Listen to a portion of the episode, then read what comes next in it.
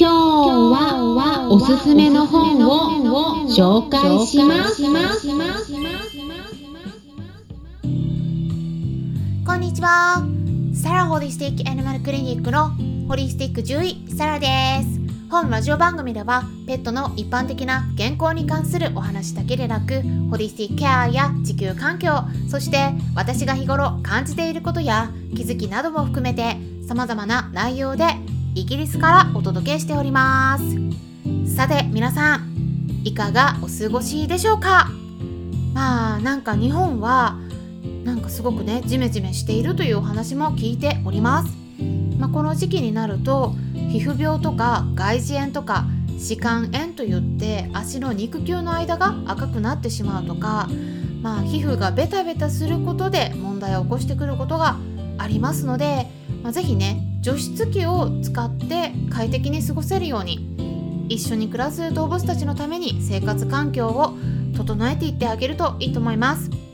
さてですね今週イベントがあるんですよ。はい。5月20日の夜10時10分からクラブハウスのペットのホリスティックケアクラブにてイギリス在住の霊気ティーチャーの方とのコラボでイギリスにおけるペットとの暮らしとか霊気についてお話ししていきます。はい。はいスカイさんとおっしゃる方でユニバーサルホリスティックっていう名前のクラブも立ち上げていらっしゃるんですね。まあすごくねスピリチュアルなお話も聞けると思います。そしてですねその次の日の5月21日は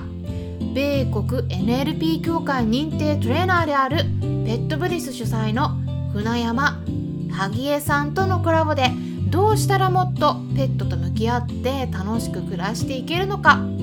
飼い主さんの心のメンテナンスについていろいろとお伺いしていきます。はい。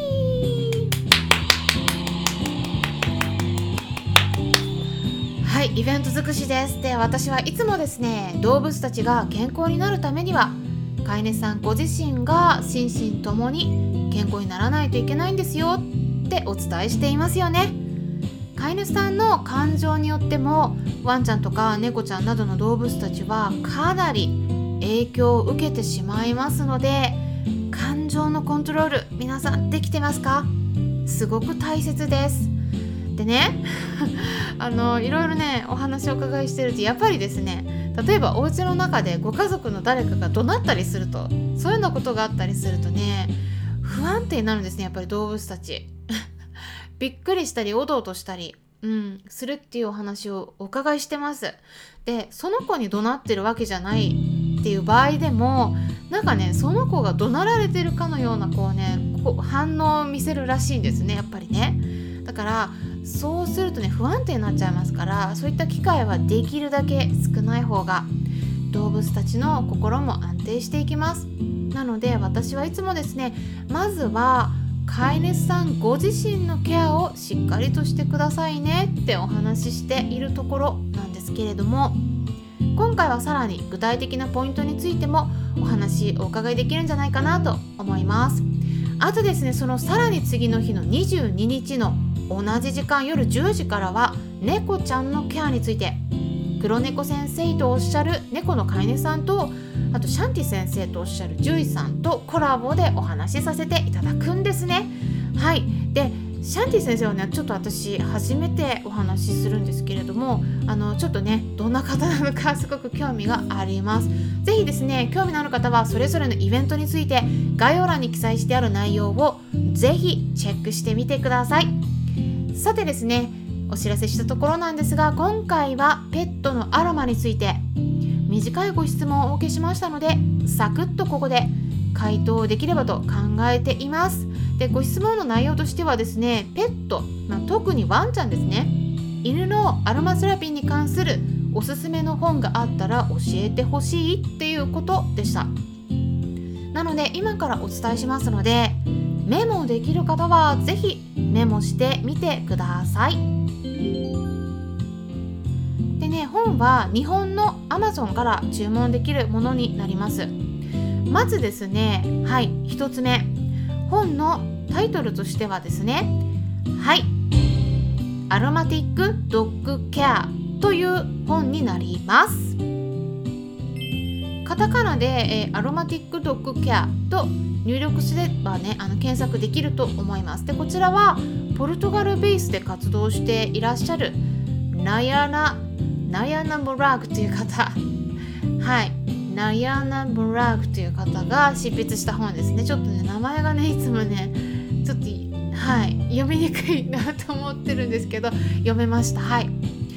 ワンちゃんに具体的にどんな風にねアロマセラピーを行っていったらよいかっていうのを、はい、記載してあります。具体的にどんな精油がいいかどんなキャリアオイルがいいか、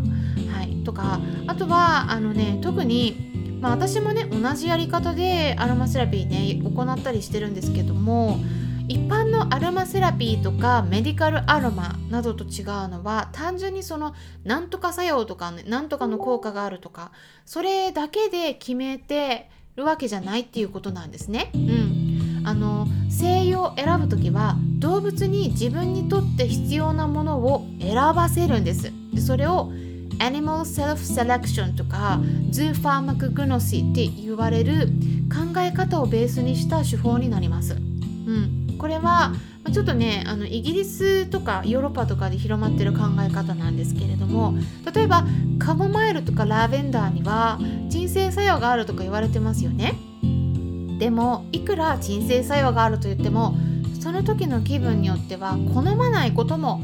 あるんですよね、まあ、私たち人間でもそうだと思うんですけど好む香りと好まない香りってありませんか、まあ、嫌いな香りだった場合は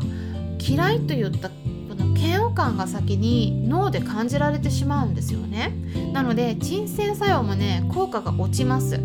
で先に嫌な気分になってしまうのでリラックスできなかったりもするんですね。どうでしょうか？ね動物たちは本能的に私たち以上に嗅覚が優れていますし、うん、香りに対する反応はねかなり早いとも呼ばれているんですよね。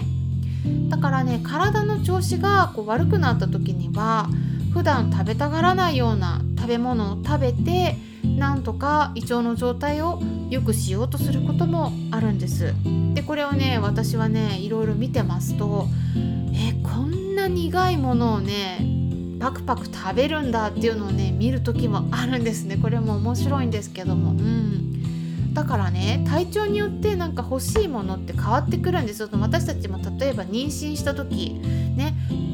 なんか普段食べてるものなんか気持ち悪くなったりしますよね、うん、それとねあの同じ感じなんです。自分の体の体調によって好みが変わるんですね。でそうやって自分自身にとって必要なものを選び取ることをセルフセレクションと言います。だからこそアロマセラピーに利用する精油とかハイドロゾルっていうのは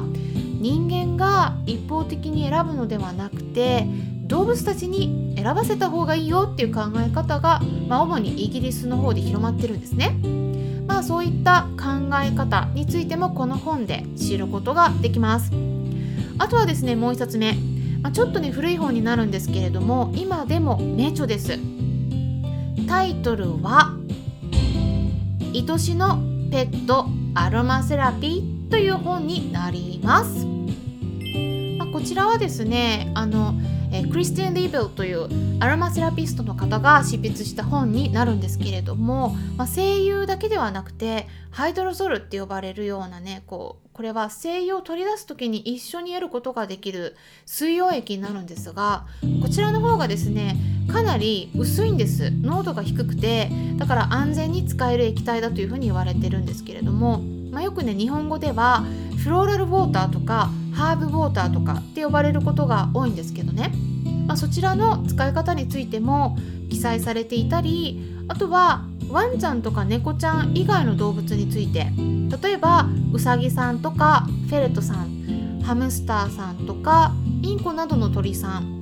などに対する使い方についても解説されているので、まあ、小動物そういった子たちと一緒に暮らしている飼い主さんにとっても参考になるのではないかなと思います。まあ、アロマセラピーについては、まあ、事故もね実際にあったりするからすごく危ないっていうイメージを持ってる方がね多いかもしれないんですけどね、まあ、決してそんなことはなくてね重要なのは使い方なんですよね。はいもう一回言います。すごく重要なポイント。重要なのは使い方です。はい。皆さんもねご存知の通り精油と呼ばれるアロマセラピーによく利用されているような植物のその成分が抽出された液体の香りを嗅ぐとねなんかちょっと強いなって思われてる方もいらっしゃるかと思うんですがそれっていうのはね濃度がかなり濃いからなんですね。濃いからこそその使う時の濃度とか量とか頻度についてはやっぱり注意しなければならないんだけれどもでもだからといって全く使ったらいけないのかっていうとそんなことはないんですね。